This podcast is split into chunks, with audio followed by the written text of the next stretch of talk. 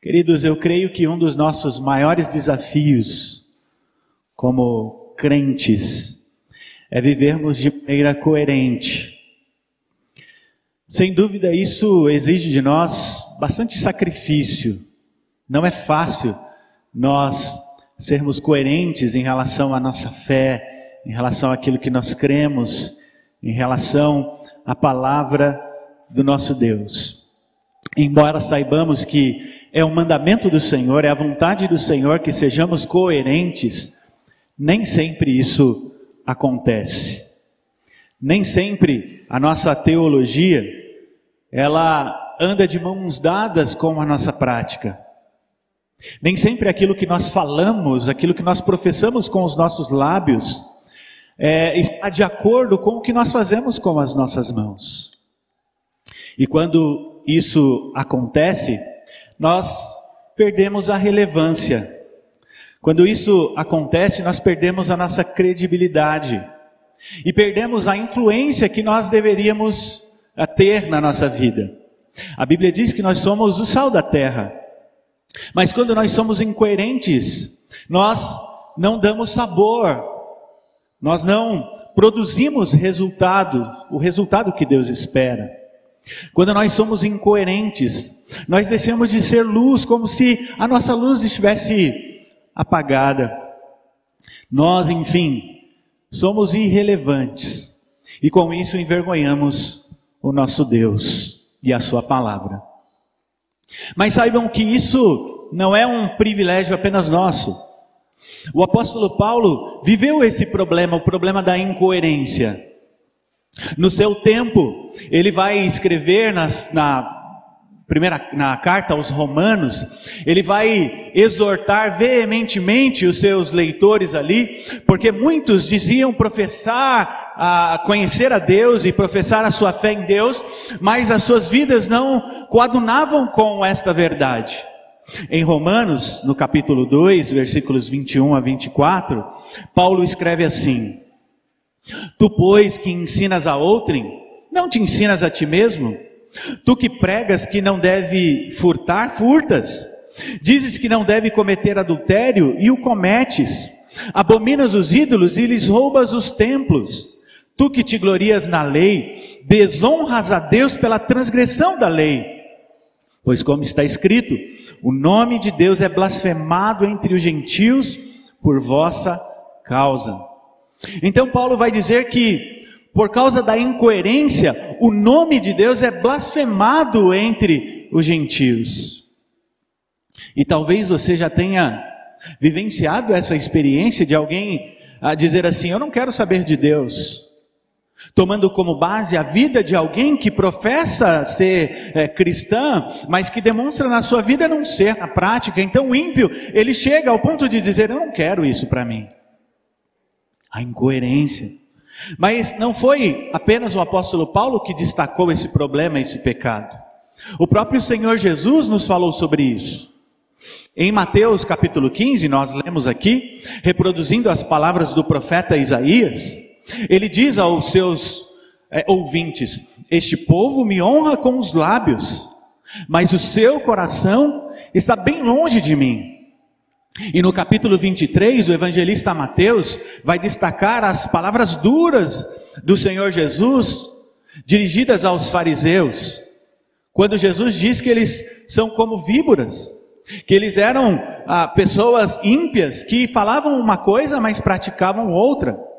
Coisas, fardos pesados que os fariseus colocavam nos ombros dos homens, mas eles mesmos nem com um dedo conseguia mover. O Senhor Jesus chama aqueles homens de hipócritas. Então a incoerência é um problema que nós experimentamos, um problema que Paulo, o apóstolo, vivenciou. Jesus também presenciou pessoas assim. E infelizmente, quando nós estudamos o livro do profeta Jonas, nós vamos perceber em alguns momentos que Jonas também foi incoerente. Jonas também passou por essa situação, passou por este problema que nós também passamos. O livro de Jonas é riquíssimo e dele nós podemos extrair diversos ensinamentos, diversas lições para as nossas vidas. E muito embora esse livro fale de alguém que tentou caminhar longe de Deus, ler esse livro vai nos aproximar cada vez mais do Senhor, se tomarmos ciência e experimentarmos e vivenciarmos os ensinamentos que Deus quer trazer para as nossas vidas aqui. Até aqui eu trouxe algumas lições. Eu falei para vocês num primeiro sermão, que Deus, ele vai mostrar toda a sua soberania neste livro. Ele vai, por exemplo, usar um peixe para corrigir o profeta. Ele vai usar um povo, e este povo, a conversão desse povo vai revelar a teologia do profeta. Ele vai usar também uma planta para confrontar o profeta. Falamos também que Deus, ele usou uma tempestade para, de certa maneira, despertar o profeta Jonas do seu pecado. E nesta manhã, eu gostaria de destacar mais uma lição, a saber, a incoerência. Jonas foi um profeta incoerente. O texto que nós lemos diz, reproduzindo as palavras de Jonas: sou hebreu e temo ao Senhor, o Deus do céu, que fez o mar e a terra. Ele responde isso depois de ser perguntado pelos marinheiros acerca da sua origem, acerca da sua terra, o local que ele havia embarcado. E por fim, aqueles marinheiros desesperados com a tempestade, queria saber qual era o povo de onde vinha o profeta Jonas. E então ele responde, destaque: temo ao Senhor. E temer aqui significa reverenciar ao Senhor, significa dobrar-se diante dele, adorá-lo, ter respeito por ele.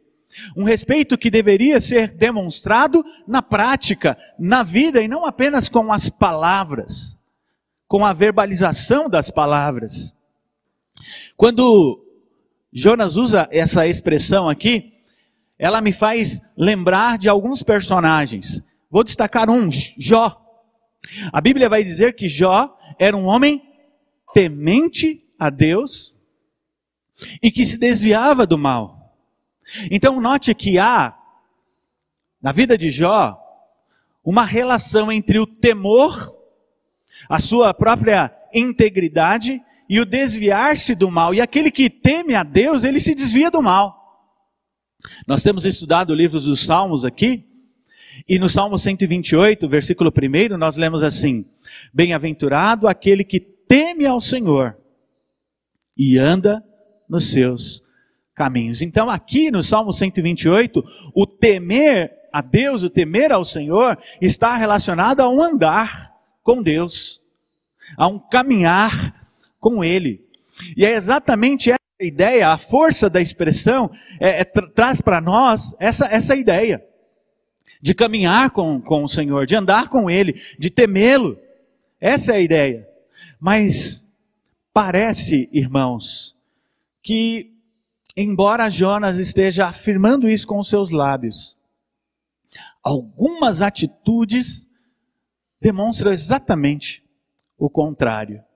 Jonas está publicando a sua fé diante dos marinheiros, mas a sua fé, as suas palavras estão aqui distorcidas da sua prática, da sua vivência. Eu quero destacar dois momentos em que nós podemos ver esse divórcio entre fé e prática. Primeiro, ele afirma temer a Deus, mas ele foge de Deus quando ele é convocado por ele. Nós já vimos isso, capítulo 1, versos de 1 a 3. Deus chama Jonas, e essa não era a primeira vez que Deus havia comissionado o profeta Jonas. Lá no período dos reis é descrito o profeta Jonas profetizando em Israel, profetizando coisas boas acerca de Deus em relação ao seu povo. E mais uma vez Deus chama agora Jonas para pregar em Nínive. Nós sabemos que Nínive era uma cidade perversa, era uma cidade ímpia, que tinha um poder muito forte ali, um poder militar evidente. Era um povo cruel, era um povo sanguinário. Para que os irmãos tenham ideia de Nínive e da Assíria, eles tinham a prática de amputar as mãos dos seus vencidos. Eles vazavam os seus olhos. Eles esfolavam a sua pele. Há indícios que eles também praticavam a impalação, que é colocar uma estaca e suspender a pessoa. Então, era um povo cruel. E Deus chama Jonas justamente para ir até aquela cidade. Dizem que Nínive é uma homenagem a uma deusa chamada Nina, onde a adoração a essa deusa era por meio de práticas sexuais. Então nós olhamos para Nínive e vemos como que uma Sodoma e Gomorra mais atual. Exatamente para esta cidade que Deus chama e comissiona o profeta Jonas. E Jonas não se interessa em pregar a palavra nesta cidade. Primeiro, talvez pelo próprio ódio que ele nutria por aquela cidade, mas também por saber que Deus era misericordioso e podia converter aquele povo. E Jonas não queria isso. Então ele vai para Tarsis. Alguns estudiosos dizem que Tarsis era uma cidade muito rica, próspera. E então ele sai, pega ali para em Jope e vai para Tarsis. Quem sabe para reconstruir a sua vida. Em meio à riqueza, em meio à prosperidade. Mas a maior motivação de Jonas não é a riqueza de Tarsis, mas é fugir da presença do Senhor. É se distanciar de Deus depois de ter sido convocado e comissionado por Ele. A Bíblia nos fala de dois chamados, pelo menos. O primeiro chamado é o chamado à salvação. O segundo chamado é o chamado ao trabalho, ao chamado específico para o trabalho. E quando nós somos chamados pelo Senhor, muitas vezes nós nos achamos limitados. Às vezes nós nos achamos incapacitados. Muitas vezes nós somos chamados pelo Senhor e achamos que não estamos preparados. Achamos que não há nada em nós que possa fazer com que o Senhor nos use. E aí nós fugimos. E aí nós nos distanciamos. E quando isso acontece, irmãos, nós estamos sendo incoerentes. Quando nós publicamos a nossa fé no altar do Senhor, nós nos dispomos ao trabalho. Nós nos dispomos a fazer, a nos envolvermos com as coisas da igreja, com as coisas do Senhor. Mas nem sempre isso acontece. Assim como Jonas, nós fugimos, nós não nos envolvemos. E quando nós fazemos isso, nós estamos sendo incoerentes. A nossa prática não está acompanhando a nossa profissão de fé. Então Jonas, ele se mostra incoerente quando ele foge do chamado do Senhor. Em segundo e último lugar, Jonas afirma temer a Deus, mas ele fica irado quando ele é contrariado pelo Senhor Deus. Pense comigo. Uma das maiores dificuldades que nós temos como seres humanos é sermos contrariados por alguém. A maioria aqui, ninguém gosta de ser contrariado. A Bíblia diz que os pensamentos do Senhor não são os nossos pensamentos, nem os seus caminhos, os nossos caminhos. Isso quer dizer que em algum momento da nossa trajetória, da nossa caminhada cristã, o Senhor vai pesar a mão sobre nós e vai dizer, olha, você está errado, não é este o caminho, você deve mudar de direção. Às vezes nós pensamos de uma forma, e Deus pensa de outra maneira. E quando isso acontece, quando nós somos confrontados e contrariados pelo Senhor, qual deve ser a nossa atitude? Como agir quando o Senhor diz não às nossas orações, não ao nosso querer? Eu creio que nós devemos ser humildes e aceitarmos a correção do Senhor, aceitarmos o seu direcionamento.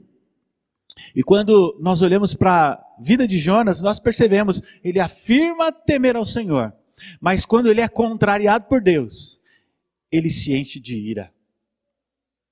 Ele não se coloca em submissão a Deus, mas a Bíblia vai colocar aqui em duas situações, Jonas é apresentado como que irado. Primeira situação, diante da conversão dos ninivitas, Deus vai usar o próprio Jonas, e nós conhecemos a história, o texto vai mostrar que os ninivitas eles se convertem diante do Senhor. E se você voltar comigo os seus olhos para o capítulo 3, o verso 10, o texto diz assim: viu Deus o que fizeram, como se converteram do seu mau caminho, e Deus se arrependeu do mal que tinha dito lhes faria e não fez. Olha só, verso 1 do capítulo 4. Com isso, desgostou-se Jonas extremamente e ficou irado. Já imaginou alguém ficando irado por não aceitar a vontade do Senhor? É isso que acontece muitas vezes. Pense, por exemplo, quando Deus leva uma pessoa, e nós presenciamos pessoas assim, desesperadas no momento do luto, como que dizendo, eu não aceito isso. Será que nós, na condição de servos, podemos dizer isso? Afirmar estas coisas? Ficar irado com a vontade do Senhor? O texto mostra um outro momento em que Jonas fica irado, e agora com a morte da planta, aí no capítulo 4. Jonas estava ali no calor do dia, Deus fez nascer uma planta, e essa planta ofereceu sombra a Jonas, e ele se alegrava por causa da planta, mas Deus mandou ali um verme, a planta morreu, e mais uma vez Jonas fica irado, e no final do versículo 8, ele diz, melhor me é morrer do que viver. É alguém que se ira, é alguém que não aceita ser contrariado, e por isso ele pede a morte. Eu pergunto a você, quando o Senhor diz não, quando o seu caminho não é o caminho do Senhor, como você age? Qual é a sua reação? Você é humilde o suficiente para dizer, sim Senhor, eu aceito a sua vontade? Jonas, ele diz temer a Deus, mas nesses dois momentos de ira, ele parece não temer a Deus, ele parece não estar submisso à vontade de Deus. Quando isso acontece conosco, é porque parece que nós somos o Senhor das nossas vidas. É como se nós estivéssemos assumindo o controle da nossa vida, controle da nossa existência. Não, Deus ele é soberano, e o livro de Jonas mostra essa soberania. O livro de Jonas quer nos ensinar isso. O Senhor usa quem ele quer, ele faz aquilo que ele quer, e o preço da desobediência, da insubmissão, é o que acontece aqui. Nós vamos estudar ainda o capítulo 2. Queridos, eu quero concluir dizendo que eu estou certo que nós somos, muitas vezes, incoerentes. Muitas vezes, o nosso caminhar não anda de mãos dadas com o nosso falar. E quando isso acontece, nós vamos nos assemelhando aos fariseus, que muitas vezes foram exortados por Jesus, pelo apóstolo Paulo, por outros servos de Deus. Nós os acusamos, muitas vezes, sem olhar para nós. Muitas vezes, nós somos incoerentes. Eu queria terminar esta mensagem, levando você a se lembrar. Puxe na sua memória. Lembre-se do dia em que você esteve no altar do Senhor. publicando a sua fé. Quantas promessas foram feitas? Quantos compromissos foram firmados? Um deles é em relação ao próprio trabalho, ao serviço. Há tanto trabalho para fazer na casa do Senhor. Há tantas coisas a serem feitas.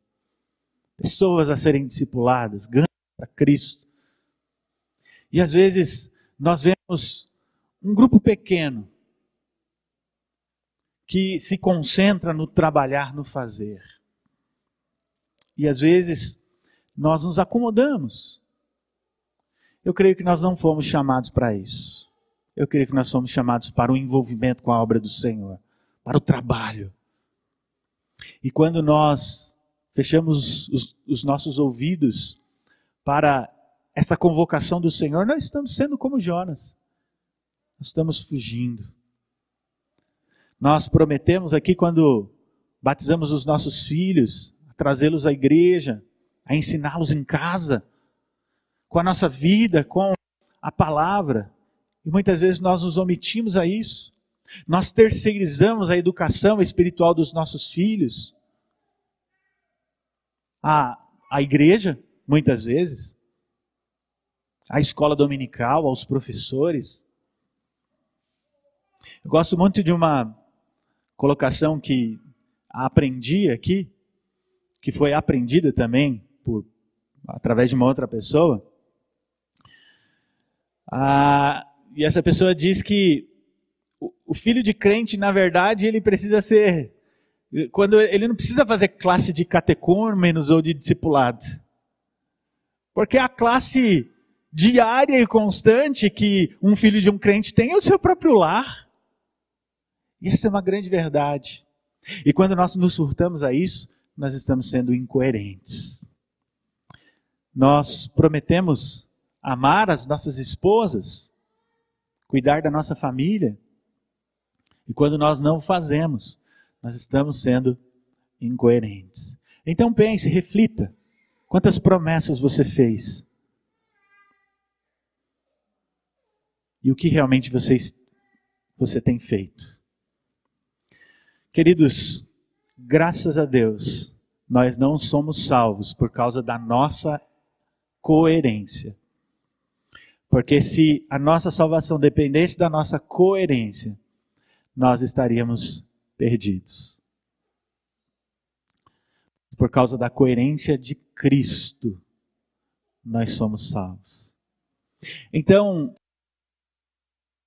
sejamos incoerentes, nos lembremos do Senhor Jesus. Busquemos a santificação, o andar correto e coerente. Mas se na nossa caminhada cairmos, lembremos do nosso Senhor Jesus Cristo. Cumpriu cabalmente a lei do Senhor. Foi coerente. Morreu, assumiu o nosso lugar. E através da coerência de Cristo, nós somos salvos. Nós somos justificados. Nele nós somos santificados. Então, nos voltemos para Jesus. Ele é a resposta. Ele é o nosso castelo forte. Nele nós temos segurança. Tenhamos cuidado para que o nosso cristianismo não seja um empecilho para que outras pessoas venham até Jesus. Lembremos do que Paulo falou quando escreveu sua carta aos Romanos. Ele disse: o nome de Deus é blasfemado por sua causa.